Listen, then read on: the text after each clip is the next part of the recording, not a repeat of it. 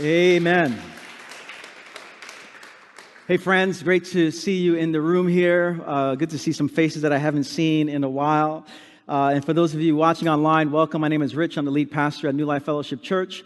And so, whether you're joining us, uh, thank you, Kate, whether you're joining us on newlife.nyc or on our YouTube page or on our Facebook, uh, it is a joy to have you with us. At the end of our service today, we're going to be sharing in uh, communion, so feel free at home to feel free to prepare for that uh, as we move towards that time in our service.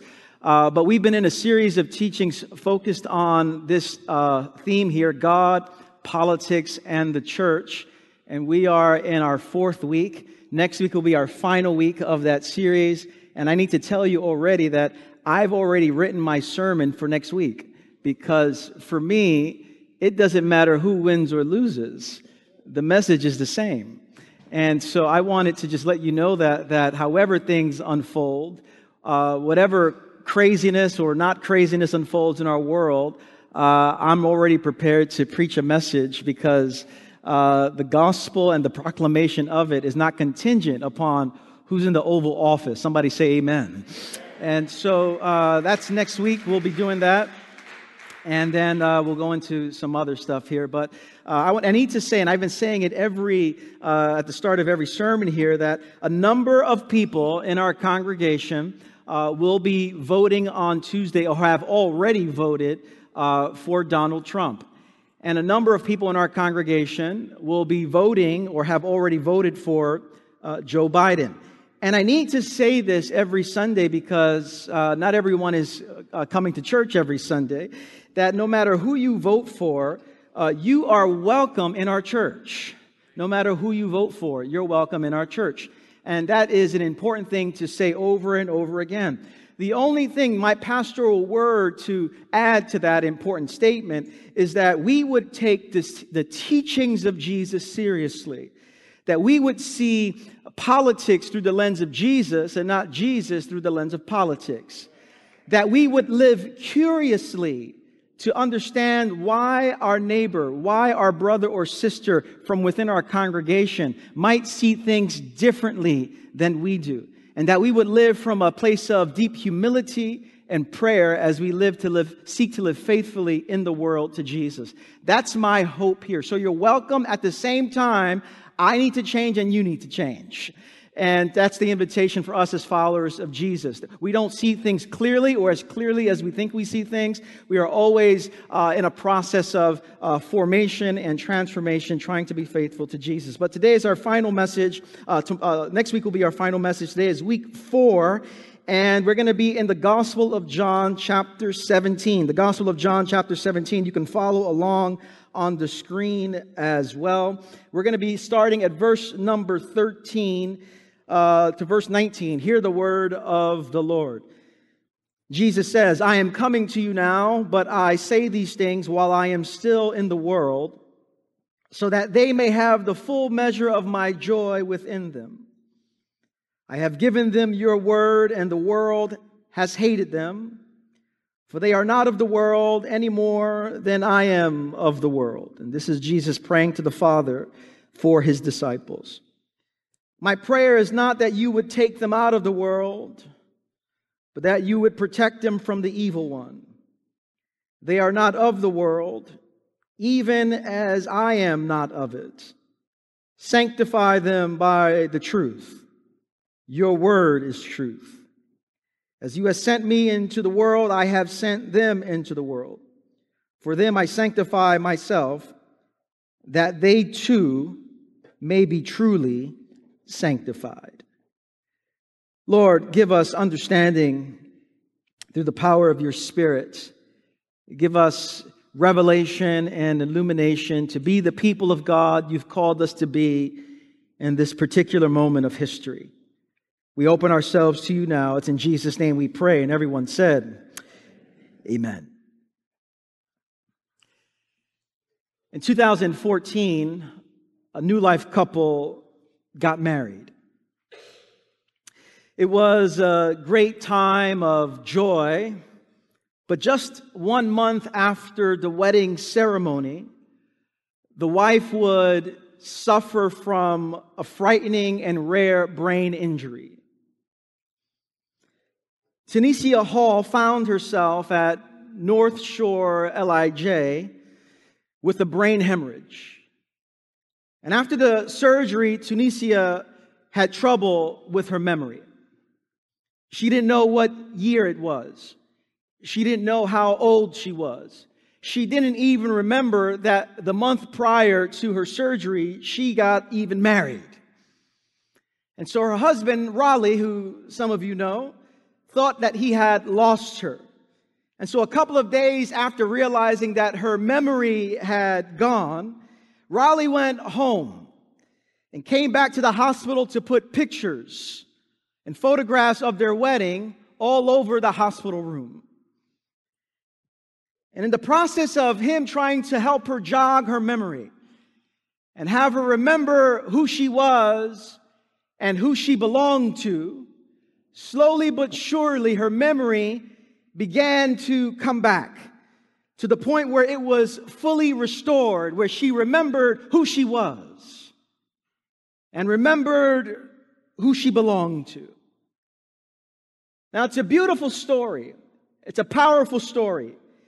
And when I remembered it again this past week, it reminded me of the church and the story of the church. I'm amazed by Tunisia's strength and I'm enamored by Raleigh's love. And this story reminds me that it's an important story for us because I truly believe that the church has lost its memory. The church has sustained a significant brain injury. And this injury has been brought on by many things, but especially in the particular moment that we're in, this brain injury has come about because of political hostility and political idolatry. The reason we have forgotten who we are as the church is because we have allowed ourselves to be formed by political hostility and conformed into political idolatry. What I've been trying to do throughout this series is not necessarily to show photographs, but to give snapshots of the life of Jesus and the witness of the church, to have us recall our fundamental identity and have us remember who we belong to. And my biggest concern at this moment is the identity and the integrity of the church. My uncle Johnny always said to me, You might be the only Jesus someone sees. And my anxiety about that statement is that we have a generation who's not impressed by what they see. And so we need to remember remember who we are. And remember who we are called to be in relationship with. And with the election only two days away, the thing that weighs most on my heart is not who wins and not who loses. The thing that weighs most in my heart is this question Is the church losing a generation because of our inability to be distinct from the world? This generation sees through the lust for political power. This generation sees through the, in, the, the indifference in the face of injustice. This generation sees the division and the hypocrisy. Who is the church to be in this moment?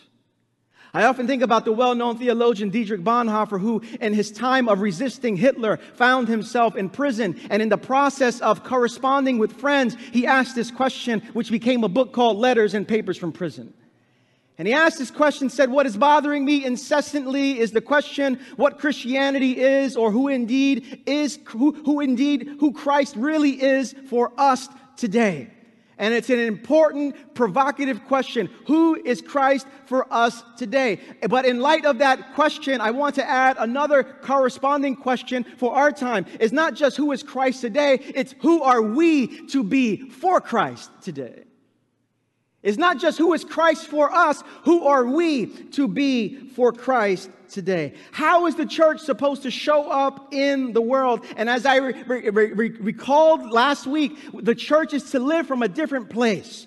We are to live from a fundamentally different identity, not coerced and not co opted by political parties, but finding ourselves to be a different kind of people I've been mentioning in the past few weeks that the church is not to be found in the center of a left right political world. The church is to be a species of its own kind, confounding left, right, and middle, and finding its identity from the center of God's life.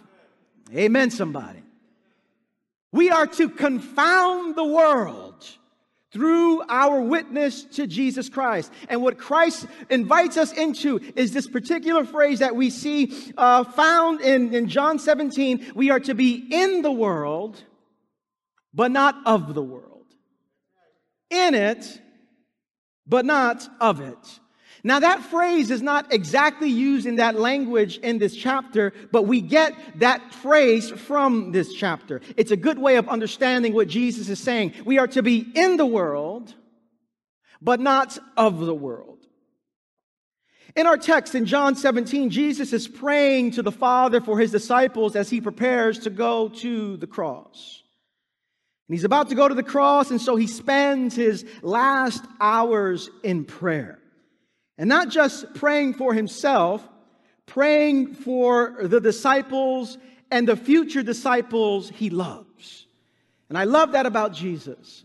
He spends his last hours in praying and prayer, loving his disciples. And so he's so concerned that his disciples would carry on the mission that he started, that he prays for them, and his prayers are incredibly beautiful. He prays that the church would be one. Listen to the prayer in verse 11. He says, Holy Father, protect them by the power of your name, the name you gave me, so that they may be one as we are one. Look at what Jesus prays. He prays that they would be protected. Not protected from danger, but be protected from division because division is the greatest danger for the church. He doesn't say, Lord, Father, I pray that they would never get sick. Protect them from ever, uh, per, from persecution. He doesn't pray that. He says, Lord, protect them. Father, protect them that, that they may be one. Because the greatest danger to the church is not persecution or whatever. The greatest danger to the church is division. Division is the greatest danger. And so he says, I pray that they would be one. Now, as we've been saying, uh, to be one is not to see everything the same. To be one is not to agree on all things. To be one is not to be clones of each other. To be one is not to vote in the same way. To be one is to live in mutual self giving love. To be one is to look to the interest of our neighbor and not to the interest of ourselves only. To be one is to take our orders from Jesus and not from the surrounding world. He says, I pray they would be one. Then he prays for the church that they would have joy. And boy, do we need some joy.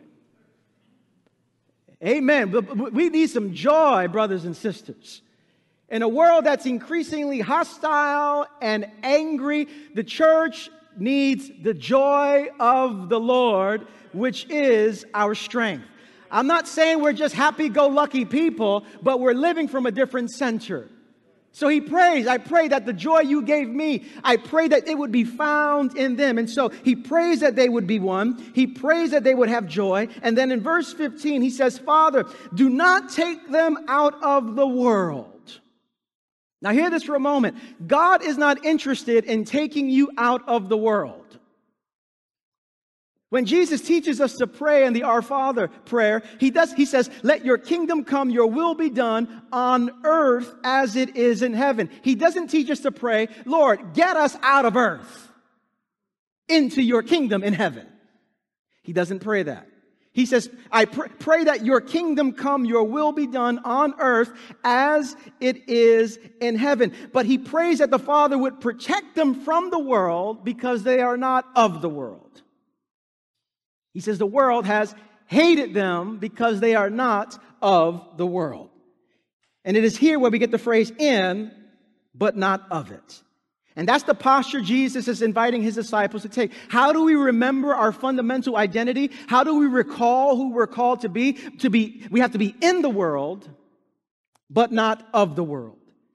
Now, to talk about being in the world but not of the world is really an alternative way of being in the world. But before I talk about this uh, alternative, Christ saturated, gospel informed way of being, I want to talk about the other postures that we tend to be identified by that go against our commitment to Jesus in the world. We're called to be an alternative community. We're called to have an alternative posture, an alternative imagination. But instead of living an alternative life to Christ, we live three other postures that we must reject and resist. And whether this happens individually or collectively as a church, I want to name them because it's important that we resist them. The first posture that we tend to have that goes against this in but not of the world is this posture of being apart from the world. Many people think we have to be apart from the world. Now, to be in the world means we are present to God and present to our neighbor.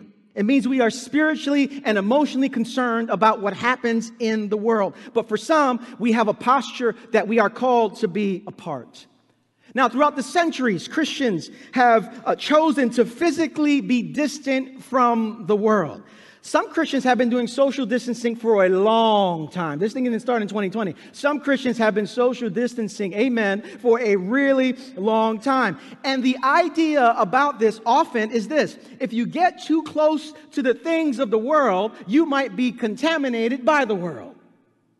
And so I was so you better not go to the movies because Jesus might come back and it's too dark in the movies for him to find you. And so you better be apart from the world. He can't find you in the dark. And so this has led to Christians striving to be apart from the world. It has led to Christians saying, I can't participate in anything that is remotely secular. I can't, I better not listen to music. I better not watch movies and I better change my wardrobe. I need to be apart from the world. And I get it. In 1999, when I became a Christian, I became a Christian in a beautiful, uh, holiness, Latino Pentecostal church that I learned so much. But in the process, there was a particular theological view of the world that we are to be apart from it. And so you better not be listening to that worldly stuff. And to this day, there were songs that came out from 1999 to 2003 that I've never heard before. The other day, I was listening to a song. I said, oh, That's a nice jam. Rosie, did this just come out? She said, This came out in 2002. What are you talking about? I said, Oh, oh that was a long time ago. But I was listening to wow worship music at that time. You know what I'm saying? The, the green, the, the blue cover. I, that's what I was listening to back in the day. So there are entire songs for like a four year period that I never even heard of because I was called to be apart from the world. Now, hear me when I say this. I'm not saying after the service and we say amen, turn on Hot 97 and Z100 and have a good time. I'm, be discerning with what you watch, be discerning with what you listen to. But, but here's the issue we often believe that being apart from the world is what we're called to be as Christ followers. And, and, and with all of that wardrobe, with all of the music, the movies, that's not my greatest concern about the posture of being apart. My greatest concern is that this posture often leads to indifference. The Christian who lives with this posture doesn't want to be involved in the issues of the day because I just want to focus on Jesus. But to just focus on Jesus and not focus on the issues that Jesus is concerned about and the people that Jesus is concerned about is not to be faithful to Jesus. It's often the case, I, I just want to meet, I just want to relate. I don't want to be involved in those conversations. I don't want to be involved in those issues. And what begins to happen is our life becomes about our own self protection and our own comfort. And I don't have the time or the space to be involved in some of the complex issues of the day. I want to be apart. And what begins to happen in the process is in our posture of being apart, we become socially irrelevant to the world. And so that's the first posture we are called to reject, to be apart from the world. To be in the world, but not of the world, doesn't mean we are to be apart from the world. Secondly, to be in the world, but not of, of the world, does not mean that we are called to be against the world. What I mean is this the task of the church is not to be a source of angry condemnation towards the world. And this is a posture that's common on the left and on the right and on everyone in between. It's a way of the world that, a way of seeing the world that emphasizes everything one is against with little uh, to offer as it pertains to what one is for. And this posture is seen in the disciples of Jesus from the very beginning. In the Gospel of Luke, in chapter 9, there are two uh, uh, disciples of Jesus named James and John. They were brothers. They're known as the sons of thunder. A good wrestling name, the sons of thunder. And these guys one day were walking with Jesus and they heard that there were people who were not welcoming Jesus. And in Luke 9, this is what they say. But the people there did not welcome him because he was heading for Jerusalem. When the disciples, uh, James and John, saw this, they asked, Lord, do you want us to call fire down from heaven and destroy them? But Jesus turned and rebuked them. Listen to this Lord, can we just destroy these people? They don't want you. Uh, let's just destroy them. And this is a posture that often infects people of God, that we are known for what we are against. And so, whether this is expressed through some conservatives who believe that God hates Muslims, and God hates Democrats, and God hates gay people, or whether it's expressed through some progressives who believe that being prophetic means to ruthlessly and unrelentingly condemn those who they disagree with. And forgetting that to be biblically prophetic never ends at confrontation, it always ends at hope. And so, whether we're talking right or left, we are often predisposed in this culture to be known by what we are against. But to be in the world, but not of the world, is to reject being apart from the world, is to reject being against the world, and thirdly, is to be reject being attached to the world. And these postures are dangerous. These postures do not help us recall our fundamental identity and what it means to remember that we are followers of Jesus. And to be attached to the world is to essentially find your hope in the world.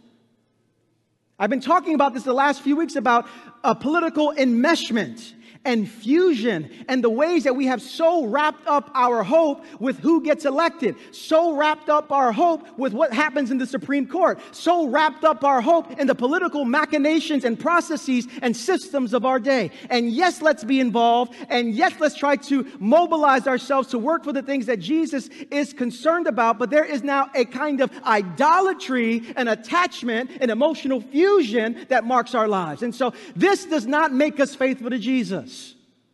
And so, whether we are apart, whether we are against, whether we are attached to the world, we are called to be different. We are called to offer an alternative, alternative to the world.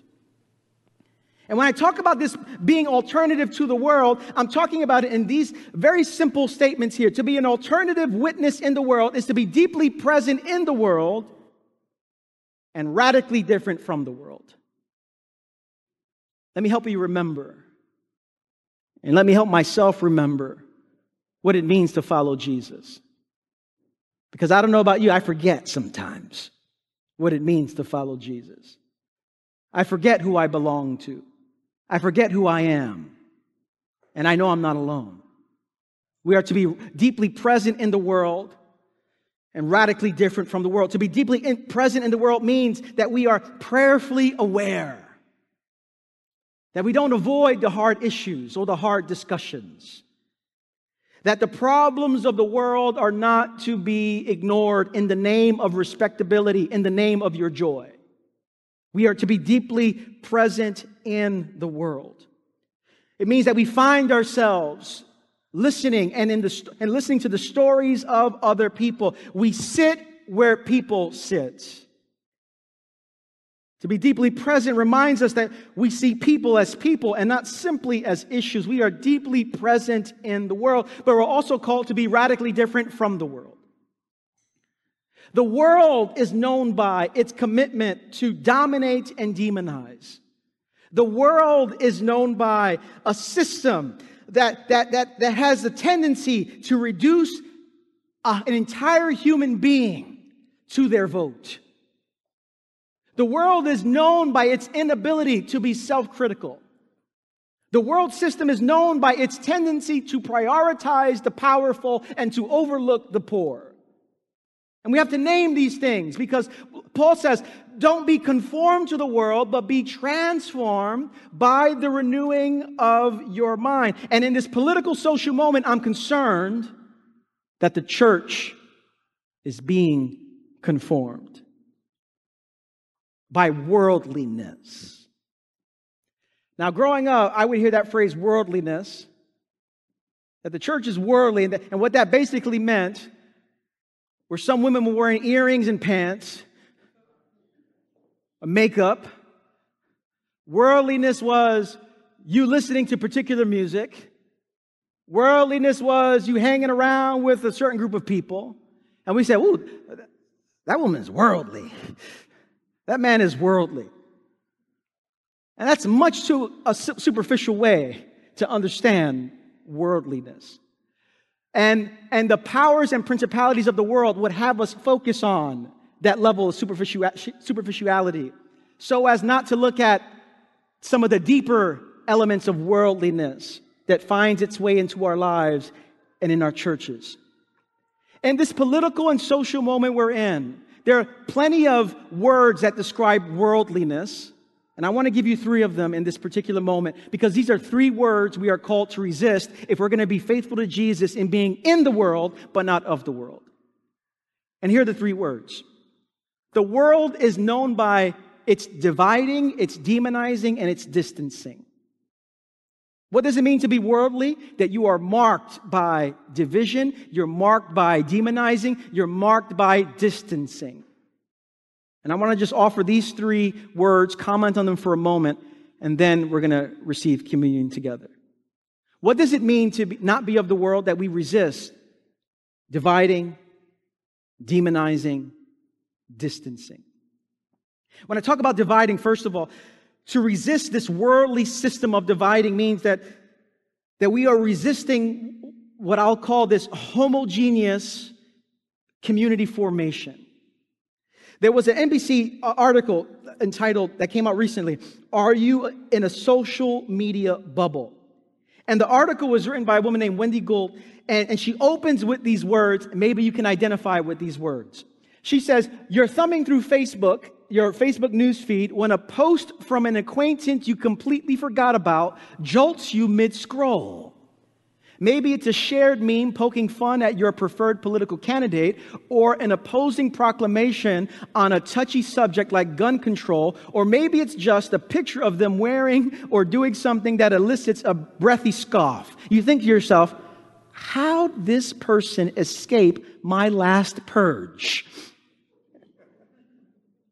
And the purge basically means there are times where I just say, all right, it's time to get rid of some people on my Facebook. And then you go to their page and without a second thought, click unfriend. And like that, a feeling of contentment sets in as you resume scrolling through your curated feed of like minded friends and highly targeted advertisements. The world is marked by division. The world is marked by these filter bubbles, and the church is to show something different. Just two weeks ago, we had a faith and politics webinar. And part of that webinar were two new lifers, two elders of our church, who were going to uh, have a discussion as it pertained to their political differences and why they were supporting one candidate and the other was supporting the other candidate. And I remember getting the email from uh, Pastor Helen. She said, We're going to have a discussion on, on, on, on this webinar, and we're going to talk about, they're going to talk about why one is going for this candidate, why the other is supporting. And I thought, This is awful. That was my initial response. No, this is terrible. This is going to be a bad thing for us. Craziness is going to ensue. And that was a very worldly way of thinking about this. And in the conversation, uh, it was a it was a thoughtful it was a non-anxious it was a humble conversation and i'm not going to say the whole time i was smiling and going there were times i was going ooh i don't believe that or ooh i don't know about that there but the, the sheer fact that we were modeling something different than the world was a testament that we want to do things the Jesus way. This doesn't mean we wink at sin. It doesn't mean we're not pushing against injustice and calling it out. But can we be different than the world? Can we resist the hostile, divisive forces that mark the world? And so to not be worldly is to resist the notion of dividing. But secondly, is to resist the notion of demonizing as well. There was another fascinating article that came out of Time magazine, which talked about why political opposites in the United States despise each other. And there was a recent study of nine Western democracies that found that the United States had the highest rate of polarization of any of these democracies between people in opposing political parties. And this is what happens in the world and what, what we are to resist. What happens in the world is we move from seeing people as gravely mistaken to pervasively wicked. And so you're not just wrong on the issue, you're wicked. You're evil. You need to be eliminated. And this now infects the church. And we are no longer in the world, not of the world. We're in the world and of the world. And thirdly, we are called to resist this worldliness of distancing. And what I mean by distancing, much of the world's problems result and stem from the inability to be emotionally connected to someone who doesn't share your life experience. And so, how can we say Black Lives Matter?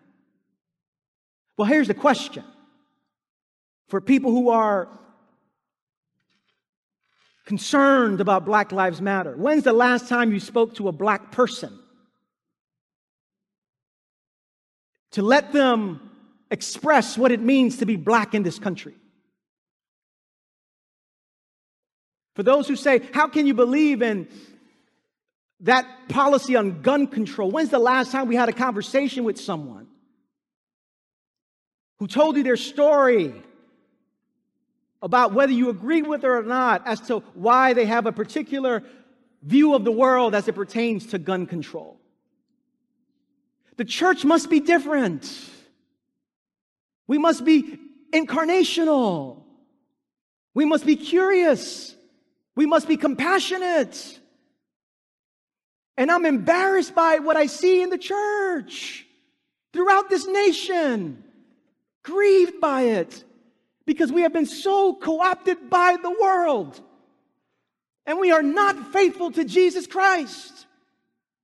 And the invitation for us in this time, brothers and sisters, here my pastoral plea is to be faithful to Jesus Christ. To love Jesus Christ and to love our neighbor as ourselves, to live the kingdom of God, and to not get swept up in the worldly way of being in the world. And so instead of dividing, let us seek to understand Instead of demonizing, let us see the humanity of the people that we are in relationship with. Instead of distancing, let us draw near to com- with compassion. Why? Because this is what God has done for us. In the gospel, we are reminded that there we have a God who has drawn near to us in Jesus Christ. Who, with us being sinners as we are through and through, is the one who moves towards us in love, who dies on our behalf, who expresses compassion towards us. And who are we to, after receiving this love of God, after receiving this compassion of God, to live in the world in a way that totally rejects that love in the world? We are called to be different. We are called to be a prophetic witness of Jesus Christ in the world, refusing to be co opted by the left and the right and the middle and the indifferent and the people who are too holy to be involved in politics, re- re- to be resist co opted by everyone, and to find ourselves living from the center of God's life. And it is only when we get to that place where we can truly be faithful to Jesus, being in the world, but not being of the world. Jesus Christ has been deeply present in the world. Jesus Christ is radically different from the world, and Jesus Christ is wholly committed to the world. And He invites us out of a place of receiving this love and mercy and compassion to be people who work for His kingdom on earth as it is in heaven. Amen. Amen. Let's pray together.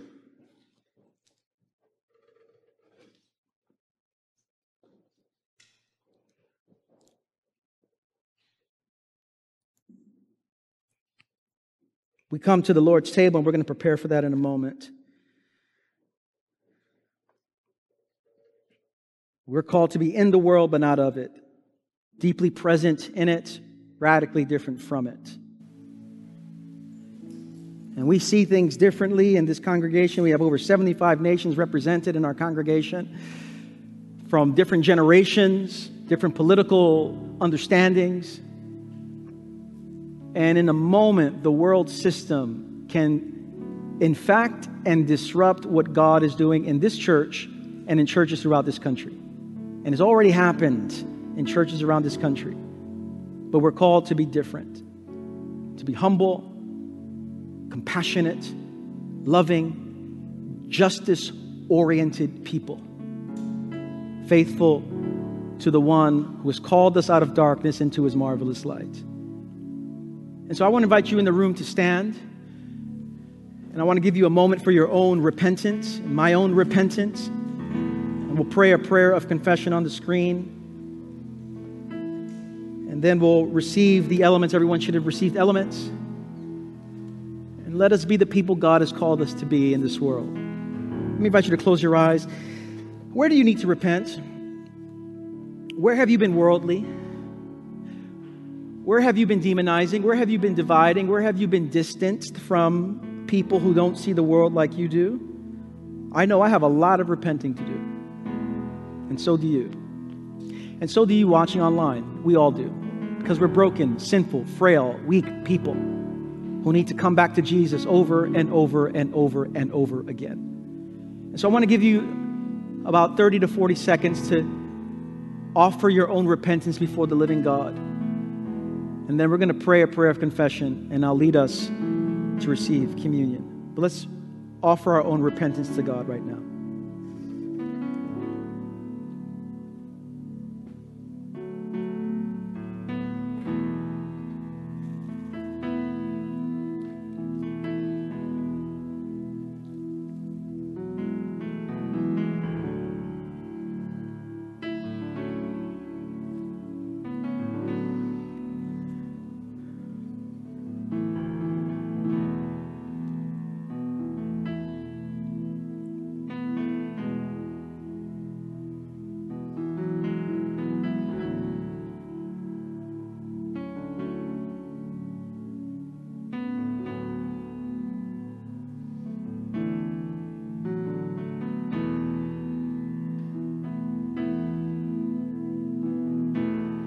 Let's pray this prayer of confession. We'll have it on the screen. And we pray it out together because it's our way of reminding ourselves and one another we're all in the same boat.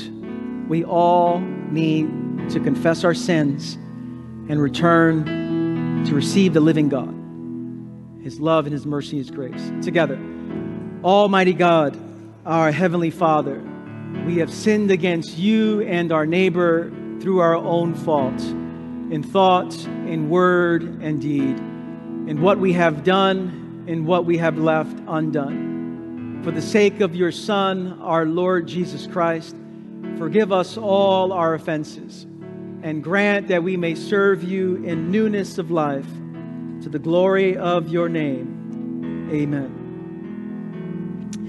The Apostle Paul writes these words in 1 Corinthians 11. He says, For I received from the Lord Jesus what I also passed on to you. The Lord Jesus, on the night he was betrayed, took bread. And when he had given thanks, he broke it and said, This is my body, which is for you. Do this in remembrance of me. As the people of God, let's receive the bread of Christ together.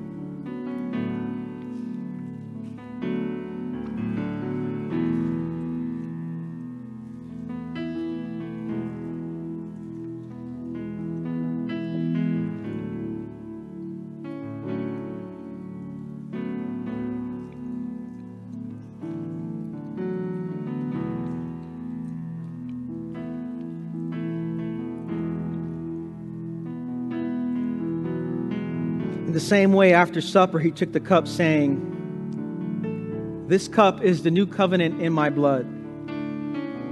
Do this whenever you drink it in remembrance of me.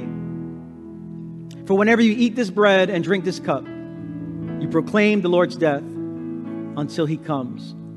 As the people of God, freely forgiven by the mercy and grace of Jesus Christ. Let's all receive together.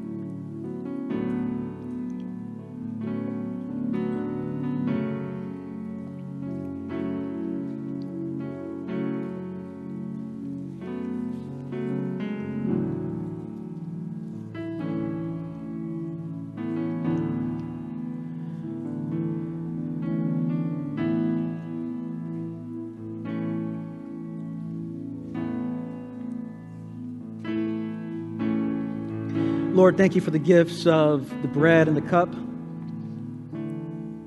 And in taking these elements in us, we are reminded who we belong to.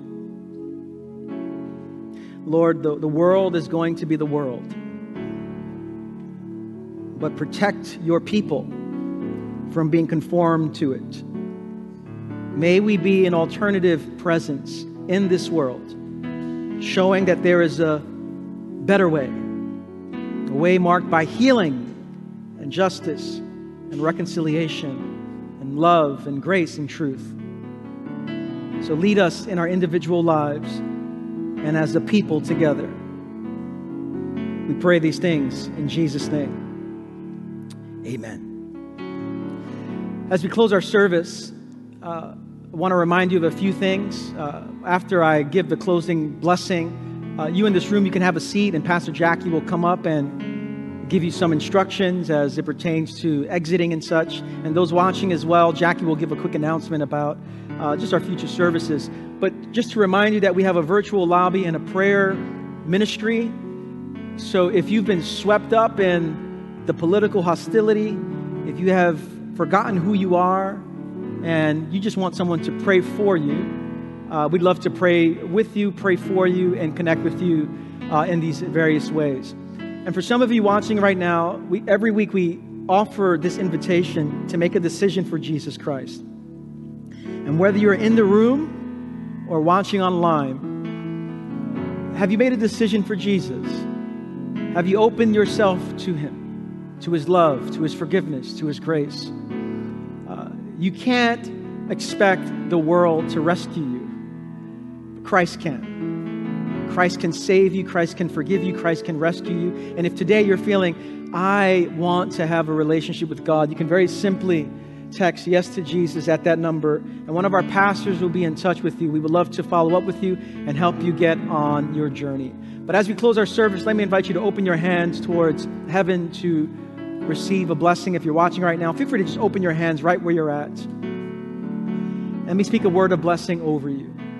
My prayer is that as we go into this week, may the church, may you be marked by uh, unity, may you be marked by joy, may you know that God has kept you in this world to bear witness to Jesus Christ. And so, with your hands and your hearts in a posture of receiving, brothers and sisters, sons and daughters of the living God, may the Lord bless you and keep you. Make his face to shine upon you and fill you with peace. May you walk out of this building and out of this online gathering in the power of the Holy Spirit, being formed to look like Jesus. And may you offer the life of God through the Holy Spirit in your interactions, on your social media, in your conversations with family and friends. May you be in the world, but not of it. I bless you all in the strong, in the beautiful, in the resurrected name of Jesus Christ. And everyone said, Amen. Grace and peace to you all.